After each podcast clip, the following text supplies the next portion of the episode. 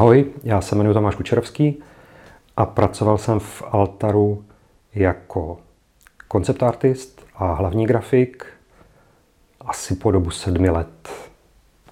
Byl jsem tam úplně od začátku a dostal jsem se k tomu docela obskurním způsobem, kdy eh, v Brně fungovala taková skupinka přátel v podstatě, která měla název Společnost přátel díla J.R.R. Tolkiena. A já jsem se tam jednou přišel podívat na nějakou akci, to byla nějaká snad čermovačka nebo nějaká takováhle akce. Od té doby jsem, jsem tam chodil, vždycky se scházel jednou týdně v prostorách nějakého, eh, který, kde, kde předtím se scházel nějaký sci-fi klub. A postupem času už se z toho stala spíš jako skupinka kamarádů, než by to byla nějaká taková jako oficiální společnost. Založil to tehdy Karel Makovský, a tam jsem se setkal právě s Vláďou Chvátilem, s Radimem Křivánkem, s Rumunem, kteří eh, tehdy studovali a docela dost je zajímaly hry. A eh, tohle se postupně přetransformovalo na brněnský herní klub, což pořád byla stejná skupinka kamarádů a scházeli jsme se vždycky u někoho v bytě a hráli se hry. No a jednou za mnou přišel Vláďa Chvátil, že Altar, který do té doby vydával Dračí doupě a ještě nějaký jako pár deskových her, v podstatě vláďových. Takže Altar bude zakládat v Brně pobočku a budou dělat počítačové hry, jestli bych se k ním nechtěl připojit. Já v té době už jsem kreslil pár let eh, pro fanziny dračákovský, což bylo tehdy období někdy v půlce těch 90. když vycházely hromady prostě amatérských eh, papírových fanzinů. Já asi do tří nebo do čtyř jsem, z nich jsem, jsem dělal obrázky a myslím si, že v té době už jsem měl za sebou i, i ilustrace pro dračí doupě přímo pro příručku, pro experty, což mi právě na základě těch starších obrázků oslovil Martin Klíma, jestli nechci ilustrovat dračí doupě. A eh, kreslil jsem několik her pro Vláďu Chvátila, z nichž vyšla, myslím si, jenom Arena, kterou taky vydal Altar – což byla kartičková taková desková hra. A vím, že byly i hry jako Chron Agenti nebo, nebo Hexion, což dělal právě Vláďa s, s Rumunem, který e, nikdy, nikdy se nedostali dál než do nějakého prototypu. A právě na základě tohohle mě Vláďa oslovil, jestli nechci s nima dělat počítačové hry. A to bylo si myslím v roce 95, 96, tak nějak. A to si docela živě pamatuju, že za mnou s tímhle přišel a já jsem říkal, jako dobře, bylo by to jako fajn, ale já v podstatě neumím zapnout počítač. A Hladě říkal, haha, dobrý, to, to je v pohodě. Já jsem říkal, ne, já to myslím vážně, já neumím zapnout počítač, protože v roce 95 jako málo kdo vlastnil počítač a já v té době opravdu všechny věci jsem kreslil ručně a vůbec jsem jako na to neuměl ani sáhnout. A Vládě říkal, to je v pohodě, to se naučíš jako za pochodu. A takhle vlastně vznikl Altar, Altar Interactive, kdy za začátku jsme tam byli čtyři. Vládě Chvátil, Radim Křivánek, alias, alias Rumun, já a David Spáčil, alias Havran, eh, s kterým jsem se už předtím setkal právě na té deskové hře Arena. Ten přijel z Olomouce, nebo teda z Chomoutova, což je taková vesnička u Olomouce.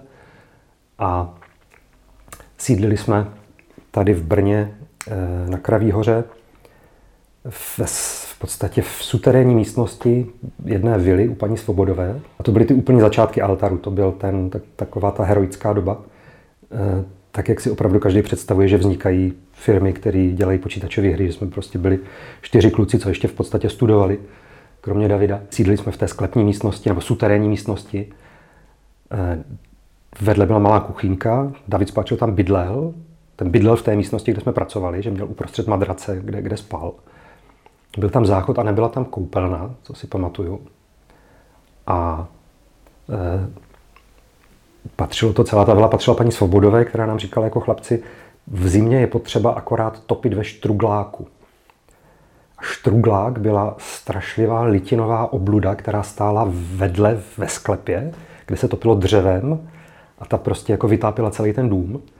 A to vždycky jsme jako museli prostě v zimě chodit přikládat do štrugláku. Tam vznikly fish fillets, nebo X, fillets, nebo jako já dodnes pořádně nevím, který ten název je oficiální, protože to se průběžně měnilo. A to jsme opravdu dělali ve čtyřech lidech, kdy Vládě a Romun byli programátoři a vlastně designéři a já s Davidem jsme kreslili obrázky. A tehdy opravdu já jsem to kreslil ručně, všechny ty věci, skenovalo se to. A já jsem měl dokonce, myslím si, od Davida napsaný na papírku postup, co musím ve Photoshopu udělat, abych ten kreslený obrázek převedl do něčeho, co by bylo použitý ve hře. Což je jako z dnešního pohledu úplně absurdní, eh, že objekty, které byly, eh, měly prostě několik pixelů, se kreslily ručně na papír, asi jako desetkrát větší než normálně, a pak se to prostě všechno zmenšovalo. To byl si myslím si rok 96, tak nějak. Nevím, jestli se rybičky dělaly rok nebo rok a půl, nebo tak nějak, ale to byla vlastně ta úplně nejheroičtější doba, kdy jsme vlastně celý týden byli zavření. Já jsem ještě dodělával školu v té době, nebo bakalářku, mám pocit. A eh,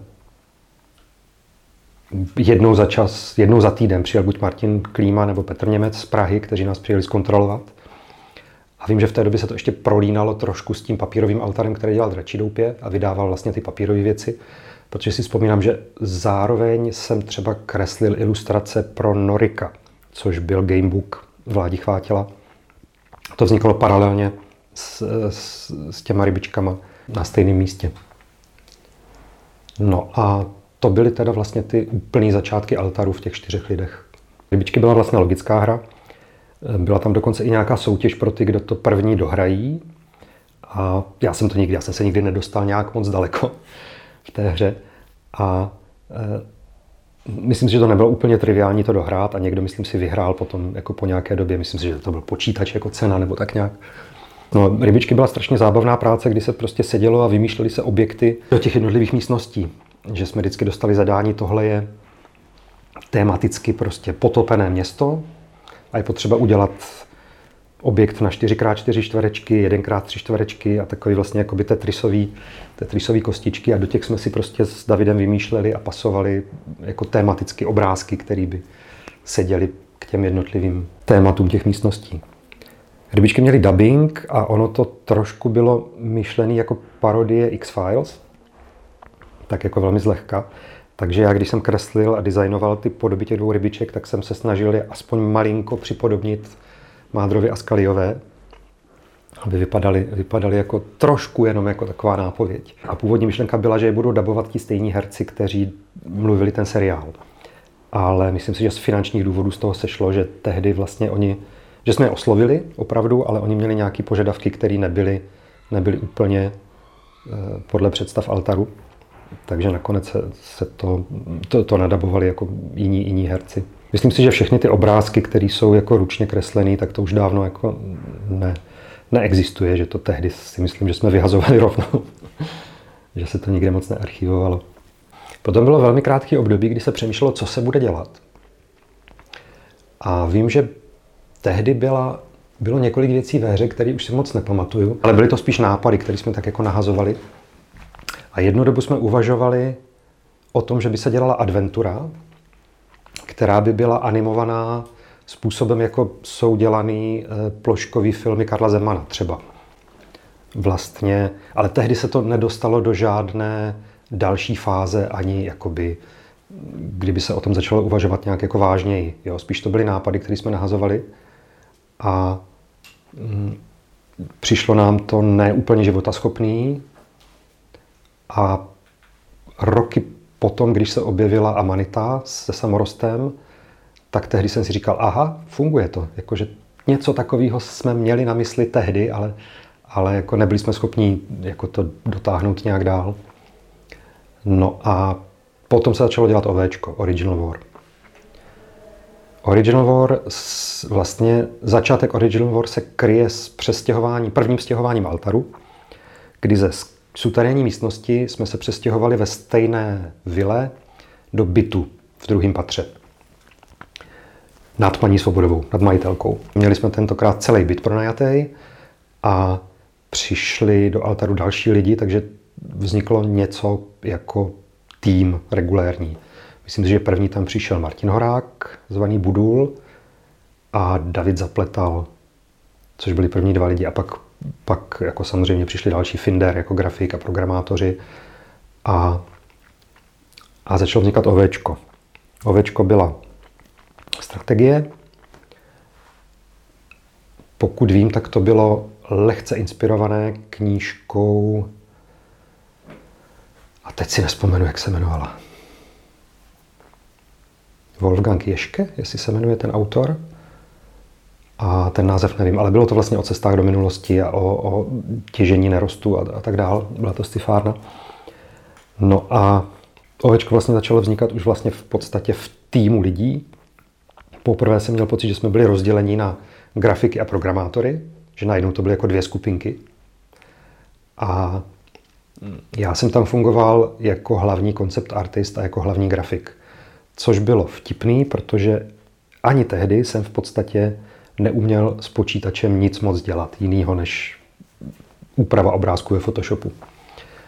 A myslím si, že to bylo trošku i na škodu tomu projektu, protože jsem opravdu neovládal technické záležitosti. Neuměl jsem dělat v Maxku, nedokázal jsem eh, moc jakoby korigovat ty eh, modeláře, co dělali prostě modely a tak dále. Opravdu jsem fungoval spíš jako nějaký takový ideový koncept artist, který určuje směr, jakým způsobem ty věci budou vypadat a, a kecá lidem do toho, že jako tady tohle vypadá jinak, než jsem ti nakreslil a musíš to předělat. A já jsem měl na starosti design těch věcí.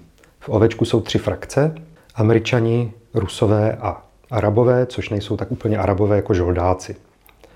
A já jsem vlastně vymýšlel design těch jednotlivých frakcí, tak aby samozřejmě byly na první pohled odlišitelný a zároveň, aby tak jako v těch strategiích tahových tehdy musí být vidět třeba, když máte, já nevím, budovu prostě sklad, tak sklad musí být zase samozřejmě rozeznatelný u všech těch tří frakcí, že tento typ budovy je sklad americký, tento je ruský, tento je, eh, tento je arabský. A eh, vymýšleli jsme design těch tří frakcí v závislosti na tom příběhu. Tam jde o to, že jako oni se dostávají do minulosti, kde těží Siberit, dostávají se tam strojem času. Konkrétně jako američani měli ty budovy takový high-tech, šedostříbrný, takový vlastně. Ta idea byla jako, co by udělala NASA, kdyby měla vyslat expedici do minulosti. Takže všechno to bylo vymýšlené, aby to vypadalo jako, že jsou to takové jako lehké konstrukce, kompozitní nebo membránový nebo nafukovací, že se dají jako složit a rozložit. Jo, velice takový prostě high-tech. I jako design potom těch postaviček byl tady v tomhle duchu. Rusové byli designovaní jako armáda. A podle toho příběhu, kde se jedná o cesty časem, tak ti Rusové přicházejí do minulosti vlastně z paralelní současnosti, jako jediní. Jo, že tam jako v té minulosti proběhlo něco, co odklonilo ten čas a to se vyvíjí, vyvíjí jinak, takže ti Rusové vlastně eh, vypadali nejvíc tak jako podivně futuristicky. Tam vím, že jsem si vzal komiksy Enky Bilala, kde měl takový prostě betonový, prostě fantastický, brutalistní záležitosti.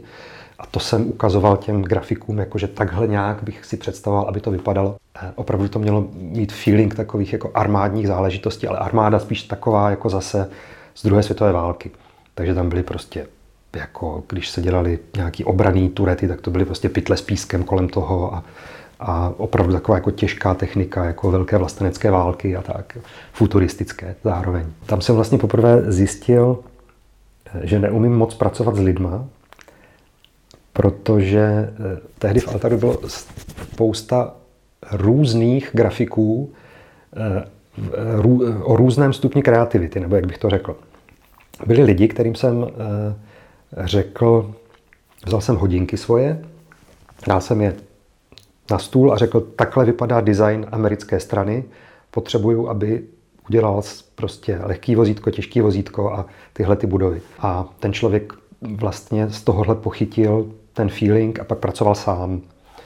Konkrétně třeba Honza Krátký. Ten je autorem všech budov v Original War a vlastně modelovali a zároveň i vymýšlel. Já jsem to jenom jako lehce korigoval. No a pak byli lidi, když jsem jim musel přesně nakreslit, oni udělali model v Maxku.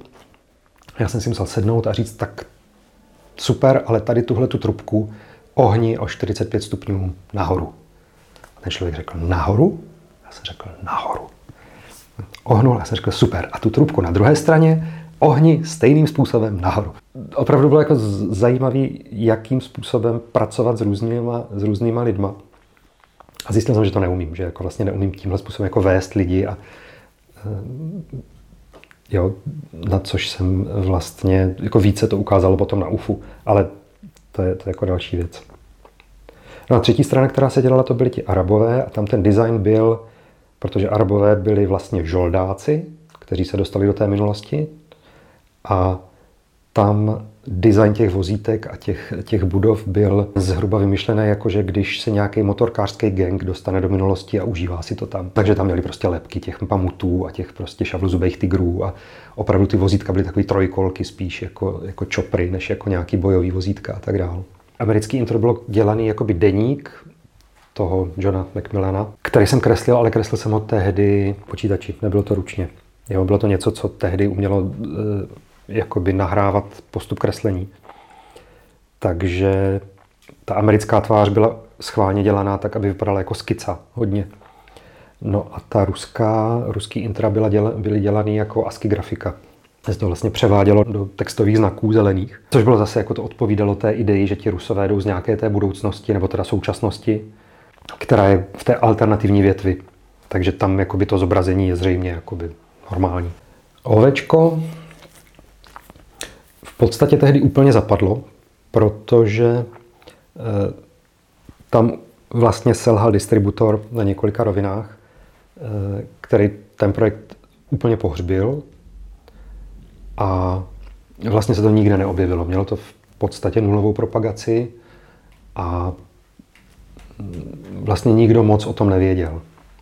Paradoxně 20 let, nebo jako víc než 20 let po vydání OVčka, to má opravdu zarytou komunitu fanoušků, kteří eh, neustále jako dodnes udržují tady tu hru živou. A vznikají prostě peče a lidi si jako generují vlastní mise a jsou opravdu jako velmi zapálená, zapálená skupina nebo několik skupin fanoušků různě po světě, kteří dodnes prostě ovečko hrajou a je to pro ně strašně kultovní záležitost. Což je úžasný. Eh, ale tehdy tehdy to byl jakoby spíš, spíš eh, dost neúspěch prodejní. A uvažovalo se, co se bude dělat dál a padlo rozhodnutí, že se bude dělat UFO. UFO eh, vzniklo v podstatě jako zakázka. Eh, byla to hra, která už byla nějakým způsobem rozpracovaná, mnohem méně, než, než jsme mysleli, že je, jak se nakonec ukázalo. A kvůli nějakým autorským právům to připadlo vlastně firmě, která to předala nám, ať tu hru dokončíme. Eh, mám pocit, že ne úplně všichni z tohohle byli nadšení, protože vlastně jsme chtěli dělat vlastní projekty nebo vlastní hry a tohle bylo jakoby zadání prostě dokončit tu hru. I když jsme si ji potom samozřejmě překopali do velké míry podle sebe, tak eh, pořád na nějaké úrovni jsme se snažili udržet trošku, aspoň jako nějaký feeling nebo ducha těch původních XCOMů, aspoň jako velmi třeba náznakově. Vznik UFA znamenal jako další rozšíření týmu trošku, pokud si dobře vzpomínám. A třetí stěhování altaru, kdy z bytu eh, ve Vile paní Svobodové jsme se stěhovali do celé vily, asi o čtyři ulice dál. A je to ten dům, který se později objevoval v různých propagačních materiálech altaru, který vlastně altar měl celý obsazený. Tam vznikalo UFO a UFO si myslím, že bylo docela rychle hotový, že to byl projekt tak jako na rok, nebo možná malinko víc. Já v té době jsem dělal diplomku, myslím si. Protože Eh, ještě vlastně, když se vrátím k ovečku, tak já jsem studoval architekturu, tady brněnskou, a tam vlastně po bakalářské zkoušce člověk musí absolvovat roční praxi povinnou, což je normálně jako zaměstnání v nějaké architektonické kanceláři. A ono se to krylo s dobou, kdy se dokončovalo OVčko. Takže já jsem normálně chodil do práce, kde jsem byl prostě jako student, stážista, architekt a odpoledne jsem chodil do altaru nadávat lidem, že špatně ohýbají trubky na autíčkách. Tímhle způsobem to fungovalo a na UFU už jsem zase dělal, si myslím, víceméně full time. Pak jsem vlastně po vzájemné dohodě odešel z altaru zkoušet jiné věci, což zkouším dodnes. A na dalších projektech jsem pracoval potom víceméně jako externě, jako, jako koncept artista. Jeden z pracovních názvů UFA byl Dreamland. Myšlenka za tím designem byla, nebo ten za tím příběhem UFA, byla o tom, že mimozemšťani napadnou Zemi a snaží se ji terraformovat eh, na nějaký svůj vlastní habitat. To znamená, že eh, pokrývají Zemi biomasou, takovou opravdu jako mutantní, mutantní organickou strukturou a postupně eh, se mění i vlastně fauna země. Jakože normální zvířata postupně mutují a stávají se z nich takové jako podivný, prostě na půl zombí, na půl, na půl e, věci prorostlý tou, tou houbovitou organickou strukturou. A podle toho jsme vlastně designovali, designovali tyhle ty věci, které e, jako hráč potkáváš v těch ulicích. A zároveň tam byli ti vlastní ufoni s tou svojí technologií která byla, když už teda to terraformují na nějakou tu biomasu, tak i ta technologie těch, eh, těch mimozemšťanů byla vlastně prorostlá nějakou organickou, organickou, eh, organickou strukturou. No a jenom tak, i když ono teďka už je to možná jinak od té doby, co, co ty jsi to dělal, ale jak vlastně eh, jako takhle probíhá práce toho koncept artisty, protože to se tak jako těžko specifikuje, ne? Jako na nějakou hodinovku. E, těžko. No, ono to nejde ani moc jakoby na hodinovku. Já jsem, já nevím, jak to probíhá dnes. Já jsem v herním průmyslu nedělal spoustu let a e, naposledy jsem dělal nějaký koncept arty pro Moskou Rhapsody tehdy, což byla hra, která taky jako, myslím si, skončila. Nevyšla. No. Nevyšla, no, no, no. A tam jsem, tam jsem si počínal hodinovku, myslím si ale jak dlouho se nepohybuju už v tom oboru, takže nevím, jak to dneska je. A myslím si, že tady s tímhle už, tohle už musí být eh, z dnešního pohledu směšný. Jo, jako prostě koncepty tady na, na, na papírcích, eh, který dávají hodně velkou volnost těm, těm vlastním grafikům, eh, že dneska už ta práce vypadá jinak, že dneska už je to opravdu spíš jako hodně přesně zadaná práce a každý ví, co má dělat. Tohle byl pořád si myslím dost velký punk tím, jak to vznikalo. To je prostě taková práce, že, že někdy se ti podaří hnedka na poprvé střelit něco parádního a někdy tyjo, to trvá najít, že jo? ale zároveň ta hra potřebuje, aby ty na to měl ten čas. A mm-hmm. Tak jako jestli, jestli nějaké deadliny byly, jako že to třeba máš na to týden. Mm-hmm, byly, byly milestony. Tehdy to fungovalo na milestonech. Prostě odevzdávalo se investorovi vždycky po určitým čase, jo, nějaká jako předem definovaný objem práce hotový. A, a do toho byly tady tyhle ty věci. Ale nezažil jsem tehdy, že bych, eh, že bych já jako koncept artista nestíhal ty grafiky. Bylo to naopak. Jo, spíš, spíš eh, ta práce trvala z logiky věci těm, těm lidem, kteří to opravdu jako modelují a, a zapojují. Jo, takže vždycky jsem byl nějakým způsobem v před, předstihu. A já si myslím, že ono se to nedá brát tak, jako že člověk čeká na nějakou inspiraci, která ho osvítí a když se mu nedaří, tak prostě jako sedí a užírá se a tak. Tohle je, musí se to brát opravdu jako práce. Jako, a naučit se ty věci vymýšlet způsobem, kterým jdou vymyslet a ne jako týden čekat až, až ho prostě osvítí geniální inspirace a udělá prostě jeden návrh.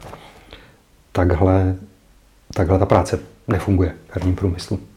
Myslím. Myslím. Říkám, vypadl jsem z toho už na velice dlouhou dobu. A jak to tady máš tak roztažené v těch návrzích, tak možná nějaký remaster, kdyby to mělo. Přece, přece jenom v té době, v té době to vlastně docela trpělo tím, že že si ty věci úplně uvědomuju, jak je tady vytahuješ, ale byly tam takové jako něk, někdy dost zjednodušené, že jo? No, na, za, na základě toho, že ta grafika tehdy jako musela být nějak, aby to ten počítač utáhl vůbec. Já si ve skutečnosti myslím, když o tom takhle mluvíš, že to je chyba koncept artu. Že to je chyba moje. že pokud děláš koncept art do hry, tak nejde o to udělat skvělý obrázek nebo mít úplně skvělou věc, kterou si dáš do portfolia, abys ohromil ostatní, jaký jsi dobrý. Ale ty věci musí být funkční. Takže pokud děláš hru, kdy eh, postavičky jsou na obrazovce takhle mrňavý, tak nemá smysl vymýšlet tyhle, ty, tyhle ty prostě promakaný návrhy, ale musí to být funkční v tom výsledku, kterým je ta hra. Takže eh, tohle všechno je v podstatě hm, jakoby zbytečná, zbytečná námaha, která nepomůže té hře v důsledku, pokud se prostě nebudou publikovat jako hromady koncept artů, jako podívejte, jak máme skvělý koncept artisty. Takže s odstupem času já to beru jako víceméně svoji chybu a správně by to mělo být, že bych se měl mnohem víc soustředit na to, jak ta věc bude vypadat finálně a podle toho dělat ty koncept arty, než eh, než dělat prostě nějaký jako promakaný koncept art a pak jakože hold to nějak v té hře prostě bude vypadat. Po UFO Aftermath následovalo UFO Aftershock. Eh, já jsem vlastně po Aftermath odešel z Altaru, ale na těch dalších dvou UFech jsem dělal jako jeden z koncept artistů, že tehdy si to už vlastně navrhoval Finder, Radim Pech sám v podstatě.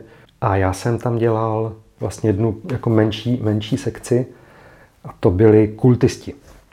No a Aftershock byl, že už ta země je terraformovaná nějakým způsobem na tu, na tu aliení technologii a vzniká tam frakce kultisti, což jsou vlastně lidi, kteří to přijali, tady tu biomasu a snaží se s tím koexistovat a uctívají to nějakým v podstatě skoro náboženským způsobem na zbytcích té civilizace a nechávají sami sebe vlastně prorůst tady touhle mutantní, mutantní eh, vlastně mimozemskou strukturou. Tak v době, kdy se dodělávalo UFO Aftermath, se zvolna začalo dělat na dalších projektech, které už byly přímo naše vlastní projekty, respektive vláďovy projekty. A to byl Vision a Valhalla. Na Valhalla já jsem v podstatě nic moc nedělal a vlastně ani nevím, v jaké fázi nebo do jaké fáze se to dostalo. A Dělal jsem ale návrhy pro Vision. Vision měla být, eh, mělo být RPGčko s velkým důrazem na příběh a na postavy konkrétní, před, předdefinovaný. A eh, dostalo se to do nějaké vlastně fáze, kdy byly hotové koncepty, nějaký první koncepty, které spočítalo se, že se asi budou ještě nějakým způsobem měnit. A myslím si, že technologický demo existovalo nějakým způsobem, že prostě Ukrajina, kde chodili postavičky a něco dělali. A e, dál si myslím, že se to nedostalo. Nicméně vznikla nějaká, nějaké množství konceptů, z nichž některý, asi všechny byly, byly už někde prezentovaný, ale konkrétně tohle si myslím, že ještě nikde nebylo, což je storyboard k intru. Vision měl velký důraz na příběh a šlo tam o cestování časem. Byla to fantasy, kde eh, mělo jít o nějaký vlastně skoky v čase, což se ale ukazovalo až někdy v průběhu toho hraní nebo v průběhu toho příběhu. Já jsem odešel z Altaru eh, po dokončení UFA Aftermath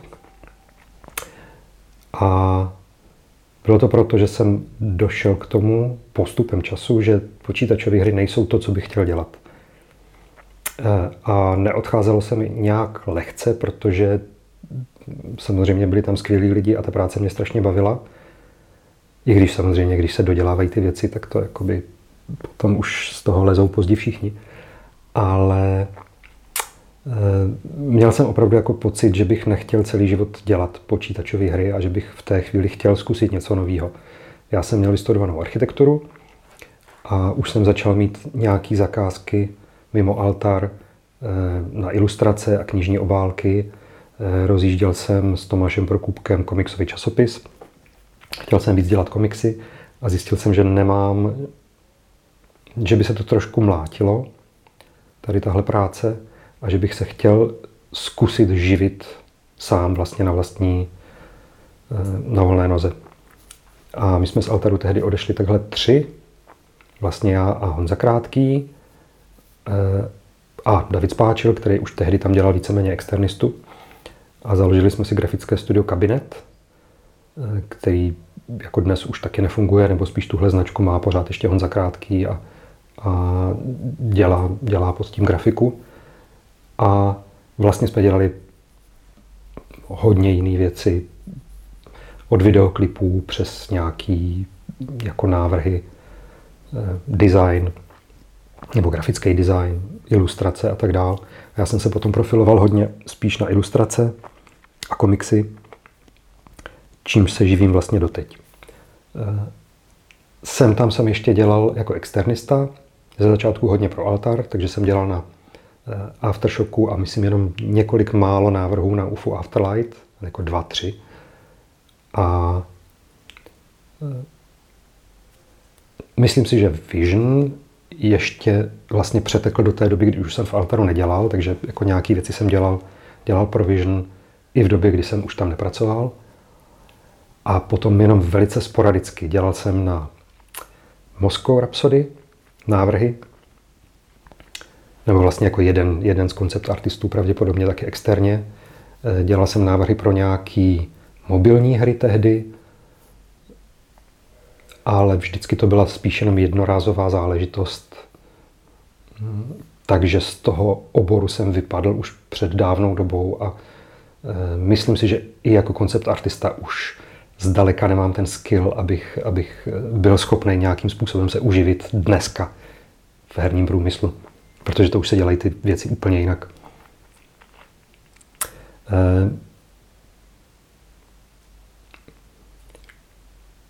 zásadní bylo, že vlastně já počítačové hry jsem měl vždycky rád, ale ne až tak, abych měl pocit, že s tím chci spojit nějakou svou profesní dráhu.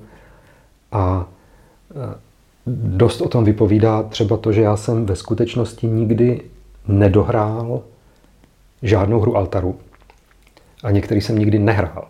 Já jsem nikdy nehrál Original War, nikdy jsem nehrál UFO protože viděl jsem to každý den v tom altaru, řešili jsme tam grafické věci, řešil jsem věci s programátorama, jakým způsobem to tam vypadá, ale mně to vlastně stačilo a neměl jsem, neměl jsem žádnou jakoby potřebu si tu hru zahrát. A i tohle byl jeden z důvodů, proč jsem došel k tomu, že ano, já ty hry vlastně až tak neprožívám, abych, abych vlastně celý život dělal jenom hry. V současné době dělám ilustrace a komiksy. Co se týče komiksů, tak tím se člověk neuživí, ale vydáváme už v podstatě přes 20 let s Tomášem Prokupkem komiksový časopis Arg, který nějakým způsobem funguje a dává prostor současným komiksovým autorům. Aspoň teda doufám. No a jinak z poslední doby teď zrovna pracuju na autorské knížce pro Albatros, která by měla být o architektuře, obrázková knížka o nepostavených stavbách. Já jsem tady tohle už dělal kdysi pro časopis R21, kdy to byla série nepostavených staveb jako tuzemských. A teď by to měla být knížka, takový vlastně katalog eh, nepostavených a utopických projektů světových. Tak to je teď věc, na které teď zrovna v téhle chvíli pracuju. Mám to tady rozdělený. Díky moc okay. za tvůj čas a za to, že jste ukázal velkou část své tvorby pro altár. Rádo se stalo.